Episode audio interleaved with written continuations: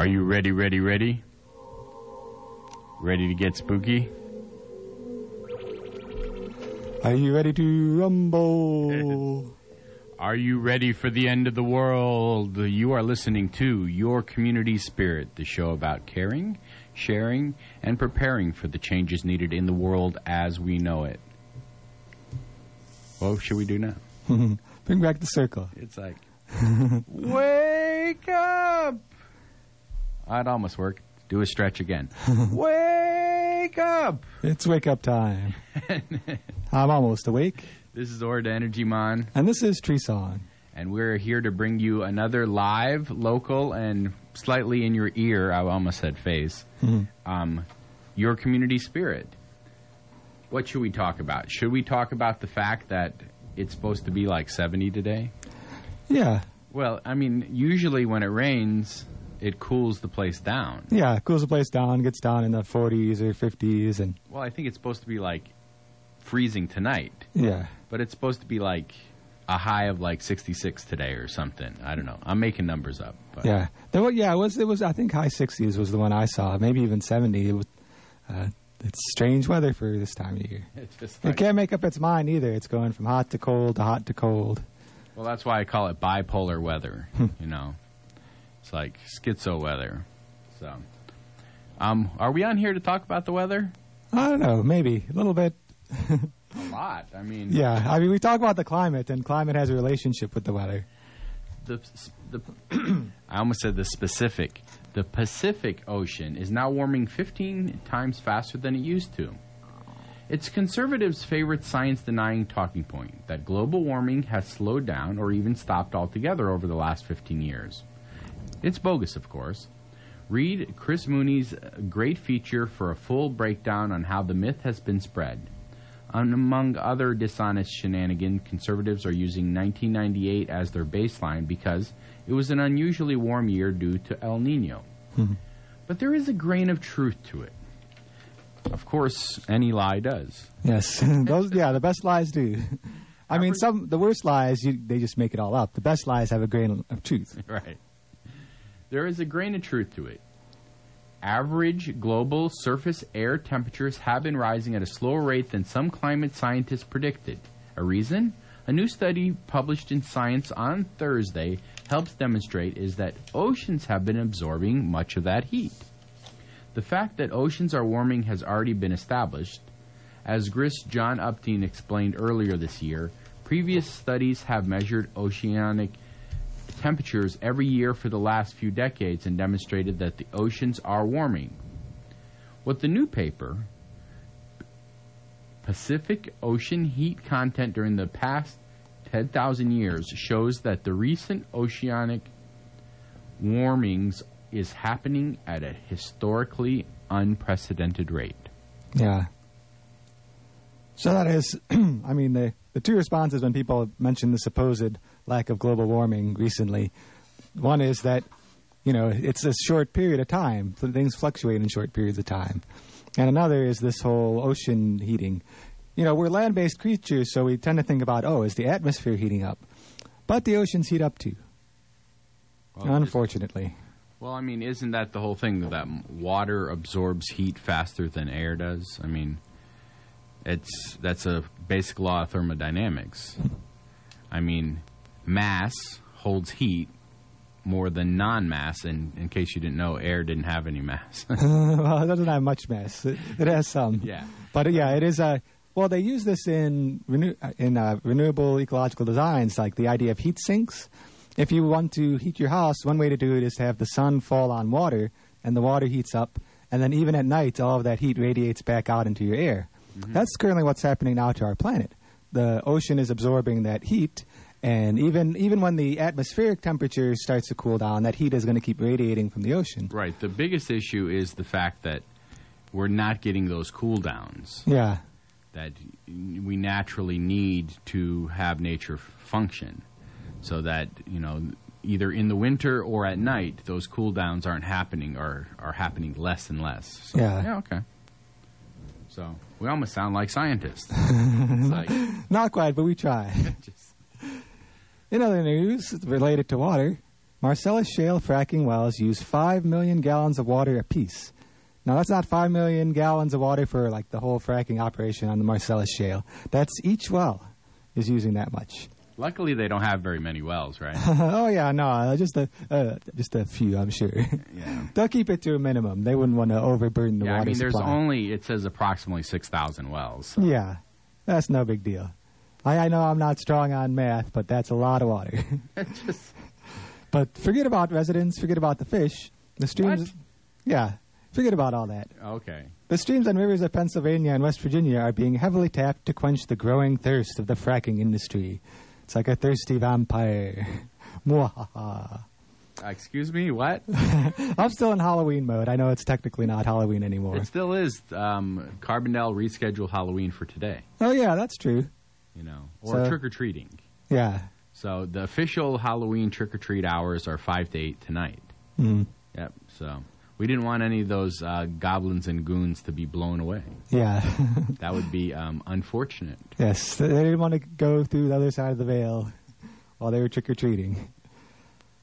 But yeah, according to this new report, each of the thousands of fracking wells drilled to draw gas and oil out of the Marcellus Shale Formation in those two states uses an average of 4.1 to 5.6 million gallons of fresh water. That's more than the amount of water used by fracking wells in three other big shale formations around the country. So they're even using more water than other fracking operations. With approximately 6,000 wells in Pennsylvania alone, the industry is taking a heavy toll on the region's waterways. Quote, Our analysis of available data and identification of missing data indicates that even with new reporting requirements, we still don't know the full scale of the impact on water resources. Researcher Justin Mulvaney of San Jose University said. States should require operators to track and report water and waste at every step, from well pad construction to fracturing to disposal. So if if they're not even tracking it clearly, it could be even more than that. You know. I don't know. That's why I'm listening. yeah. You learn something new every day I, well, I hope so. on a good day. Now let's learn something about not learning something. I learned some funny things reading this one. Dumbest proposal for improving Keystone XL: build the bike path. Here's an idea that's so contrary to reason that it's hard to even make fun of. But we'll do our best. we shall try. Kinder, a landscape architect based in Houston, thinks that the towns and counties affected by the Keystone XL pipeline should partner with TransCanada Canada to pay $400 million for, quote, a team of designers, cultural experts, economists, and engineers, end quote, to build a bike path along the pipeline's route. Mm-hmm. Okay, s- so they're not even having the company that's building the pipeline pay for it. No. The towns and villages along the way. Yeah. Well, it's partnering, so maybe the company pays half, the towns pay half. It'll be nice. There will be interpretive elements and sunflowers and probably benches and stuff. It sounds like someone's playing a joke, but Bloomberg reports that this is very, very real. The firm sent a letter October 17th pitching the plan to the State Department and TransCanada Corporation, the pipeline sponsors. Its illustration shows scenes of smiling bicyclists riding over buried pipe and by a farmer's market, Native American teepees, cows, sunflower fields, and a protester in a tree. yeah. Yeah, these images are priceless. It's it looks so much like a spoof. I mean, it reminds me of Poe's law, which states that uh, you can't tell the difference between actual extremism and spoof extremism unless there's like a smiley face on it. It looked like it had to be a spoof, but then you read the websites and such. It's it's a real design firm. They're really proposing this. well, I mean, it is a good idea. Get a company. Maybe what we should do is get them to build a bike path before we get them to build the pipeline. Hmm. Yeah, and then stop the pipeline. Just like, all right, you you've made some people happy, but you haven't made enough people happy to actually let you build the pipeline. yeah, I like that plan. Just like, Another plan I had was if if they do go forward with the pipeline, instead of just a regular bike path, the interpretive part could include like histories of the struggles that people had against the pipeline to memorialize that.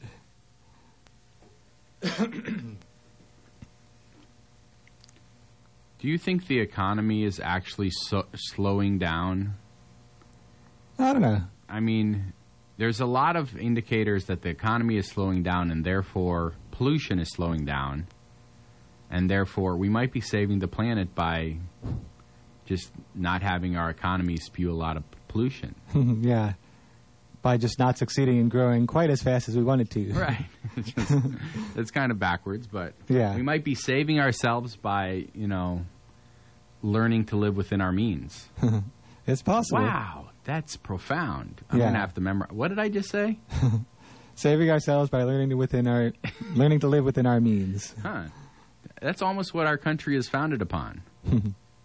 it's like independence, self worth. What else? And I- taking over other people's continents. Oh, we forgot that part. oh snap. Just like that'll be next month.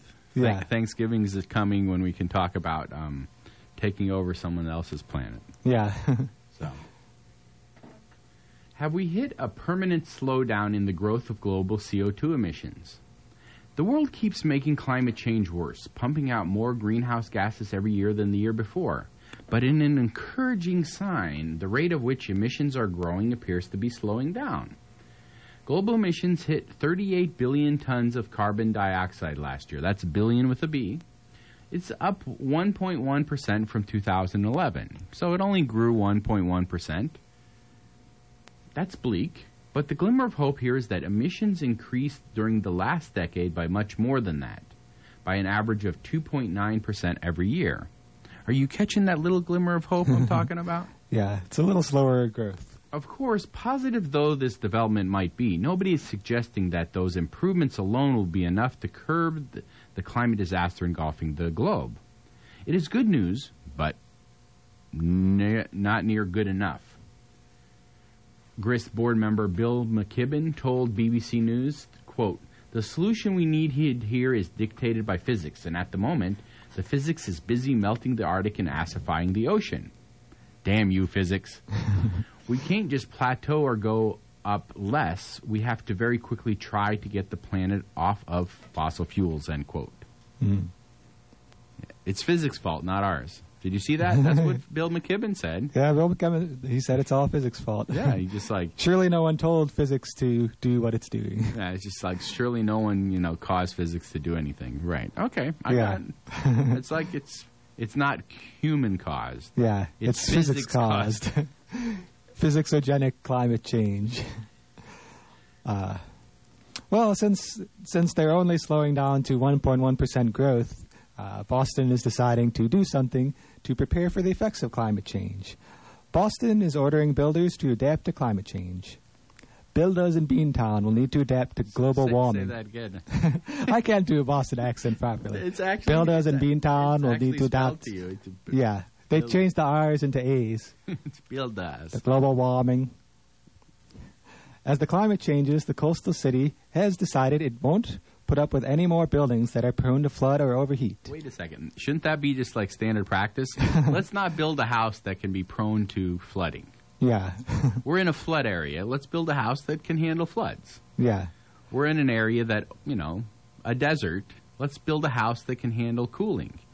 You would think people would just do this on their own, but Yeah. sometimes they need to be told. No, I mean essentially we're building houses that we have to pump a lot of energy into to be able to cool. Yeah, That not can handle cooling on its own. yeah. So And part of what climate change is doing is it's making people think about these issues because people have always been kind of silly enough to build in disaster areas and just repeatedly wasn't get there flooded. like some religious song? You know, the smart man built his house upon a rock. it's like was I don't know, was it the smart man or the rich man? I don't remember the song now, but Yeah. someone will remind me. So But yeah, so they are preparing. Uh, city officials have proposed a new zoning rule that would require developers of large new buildings in Boston to submit plans to deal with flooding, heat waves, other potential complications of climate change.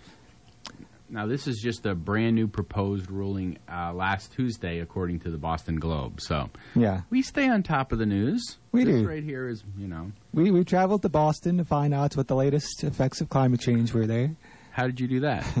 via the, the internet. Voters in heartland swing states care about the climate too. Wait a second. Okay, this is news to me. Voters in heartland swing states care about the climate too. oh my!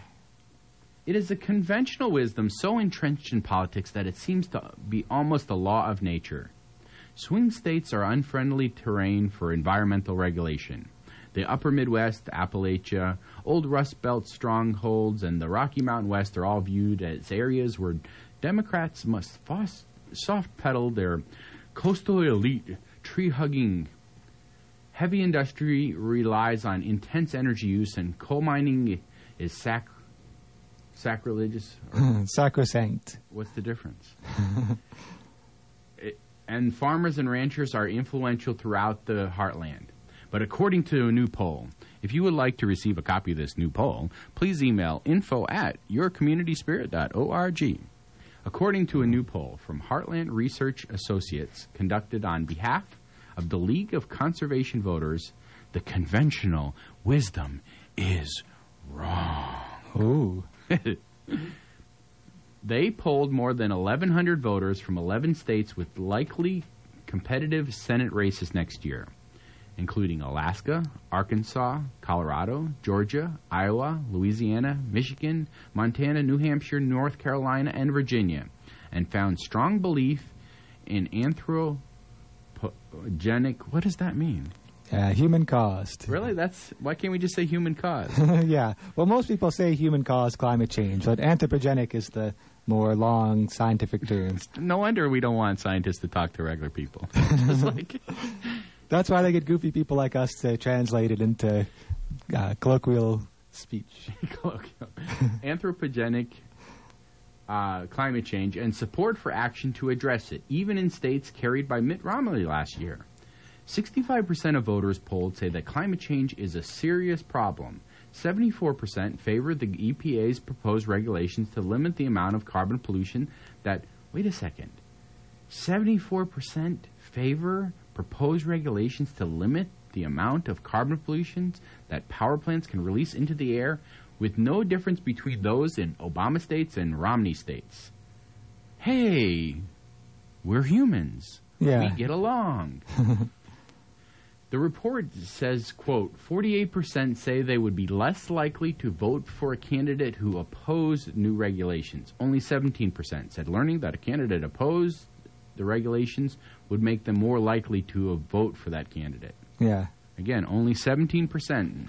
Yeah, so even this is the I, this is a good sign of the sort of education among the po- populace that even in the swing states where it's considered controversial, like oh, should we talk about climate change? There's there's still a large number of people, a majority, who are concerned about the issue and think we should take action on it.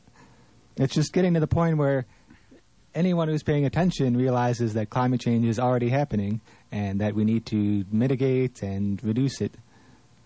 As long as it doesn't mess with my job. yep. So. All right, so we've got a lot of water stories today. Uh, maybe it's all the rain that was happening yesterday. An 18 year old intern single handedly invents a cheap, effective water filter. And who says teenagers can't do anything? Yeah, teenagers these days going around inventing water filters, solving global problems. Many 18 year olds, if told by their summer boss to essentially screw off and amuse themselves, would do just that. Megan Shea screwed off and invented a water filtration system that's cheap and that cleans water of 99% of the E. coli bacteria it goes in with. Fastco Exist reports that two summers ago, Shea was on a summer science fellowship at Texas Tech University. She was supposed to be working with a microbiologist professor, but he was too busy, and she was sent off to work on her own, with the vague mission of looking into water pur- purification. Again, so, most people would love to, you know, it's just like, okay, you know, here's your job for the summer. Yeah. You don't really have anything for you to do. Just do what you want. Just do what you want. Like, oh, I'll buy a Brita filter. You know, Let's I'll look just into water purification. yeah. Okay, maybe I will drink a lot. Yeah. yeah. So she, uh, in response to this, uh, she started reading about Moringa olif- oleifera. Hey, finally something you can't pronounce. yes. Like, I don't oh, know wait, enough Latin. Latin. I, I, I admit I don't know my Latin very well. It's a commonly occurring tropical tree. It's a commonly occurring tropical tree, and you don't know. Yes, I'm, oh, okay. I'm behind on the times. Yeah, so. I can say the first half though. Moringa, uh, moringa seeds had been identified as a possible low-cost purification material, but they had never really been developed seriously. So she built a filter out of PVC piping with a layer of the crushed seeds and then layers of your run of the mill water filtration materials like charcoal and sorrel. It's not the best water filter out there, but if you happen to live in a place where moringa seeds are plentiful, it's the sort of thing you could build for yourself pretty easily and cheaply. Earlier this month, Popular Mechanics recognized Shea as its top next generation innovator of the year. She started school this fall at Stanford, and Philly.com reports she is applying for a patent for her filter. What do you call it? I mean, if I did read about that in Popular Mechanics, Mm. but I mean, if it's so simple to make, why does she need a patent? Yeah, I mean that's true. She may want a patent because if there are I don't know aid agencies who are trying to sell it, then she can get a portion of the profits. well, I mean, if you do invent something and you patent it, that doesn't mean you can't give it to people, Yeah, but it means that nobody else can take that and sell it. yeah, So, I mean, that's, I mean, you could do that also. yeah. Hopefully, since she came up with the idea, she'll have charitable intentions with using it. Yeah. So, I mean, I mean, even if she made a penny a piece, I mean, Yeah, you know, I mean, the ability to save someone's life is phenomenal. Yeah. You know, so, especially it's using resources that are readily available to them in the area. well, yeah, so, all right. Did you know that today is November? I did. It's just it, today. Only today is November. Tomorrow, actually, tomorrow will be November too. so, today is Friday, the first of November, and it is the Day of the Dead, right? yes, Yeah. So, Day of the Dead. Dia de los Muertos. How come I can pronounce Spanish, but I can't pronounce English? it was just like, Mhm. um, today is also National Cook for Your Pets Day, National Authors Day. Hey, Tree Song, there's a day for you. There's a day for me. Like, People ignore authors every other day of the year, but today they remember them. today is National Family Literacy Day, too. Mm. So, thank you, authors. yes. It's also National Novel Writing Month, and that, I think that's probably related to National Authors Day. So let's see what else we have coming up. Plan plan your epitaph day. Yeah, that's what I was laughing at. Sorry. Yeah, so well, I guess it's because you know people are thinking about death and dying because of Halloween and Samhain and, And All, Souls Souls Day, Day, Day of the Dead. So plan what you're going to put on your tombstone. It's also speaking of people who already have tombstones somewhere. It's the birthday of President Warren Harding and President James Polk and Daniel Boone. And I almost said Burt Lancaster. Uh, yeah, I think Burt Lancaster's still with us. I'd have to check the internet to be sure. He hasn't done anything I've seen lately. Sunday is cliche day, but it's also National Men Make Dinner Day and Sandwich Day. Yeah. So, ladies, this is a chance for you to say, Go make me a sandwich. It's Men Make Dinner. Well, you want more than just a sandwich. yeah, make me a sandwich at, for lunch and then make me dinner. there you go. That's a cliche. Yeah, a little bit. See how I tied them all together a little bit? Yeah, Almost smart. that's brilliant. Oh, and this is came a little late. This is uh, Mischief Night. Uh, surprised Halloween is usually thought of as Mischief Night, but apparently there's a whole holiday for it. Monday is Mischief Night, but it's also Use Your Common Sense Day. Yeah, use your common sense day and make a little bit of fun mischief, but nothing too ridiculous and dangerous. Yeah, so. And uh, Monday is also National Chicken Lady Day, whatever that means. It's like, Yes. Oh, and Tuesday, remember, remember, the 5th of November. Tuesday is Guy Fawkes Day in England, and also in much of the U.S. where people watched V for Vendetta and think they know what Guy Fawkes Day is. Wednesday? What? I thought it isn't. It says here uh, the daylight savings, but isn't it this Sunday? oh yeah, it is this Sunday. They this changed it. Yeah, this calendar is a little a little quirky, Hey. but yeah, it's this Sunday.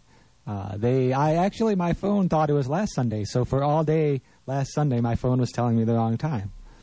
And you listened. And I, I, I for a moment, I listened. I'm like, "Whoa, it's earlier than I thought." Like what? And then I was like, "Oh, yep. So this Sunday, um, fall back. yes, fall back, And I almost forgot. So fall back, spring forward." So we Let's fall back. Wednesday is the UN International Day for preventing the exploitation of the environment in war and armed conflict. Wow. I didn't know war and armed conflict cared about the environment, but apparently there is a UN day for Yeah. that. So, Well, I think that's why they have the day. Is usually when people are fighting wars, they're too busy fighting to think about the environment. But you know, when you're planning on your unleashing your doomsday device that may doom us all to radiation and all that, you may want to think twice. Before you shoot your uranium bullets. Yeah.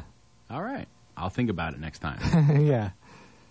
And Thursday is Job Action Day, so it's time to hopefully everyone who doesn't have a job who wants one will just get a job on Thursday. No, They'll I just- think it's finally a day to actually do action at your job. Oh, okay, yeah. You know, it's like one day. You've been playing solitaire on your computer during your job, and or talking on Facebook. Sorry, Thursday you have to do some action about your job. Yeah. So, anything going on in the community right now? Well, people do remember to send us happenings every once in a while. Info at yourcommunityspirit.org.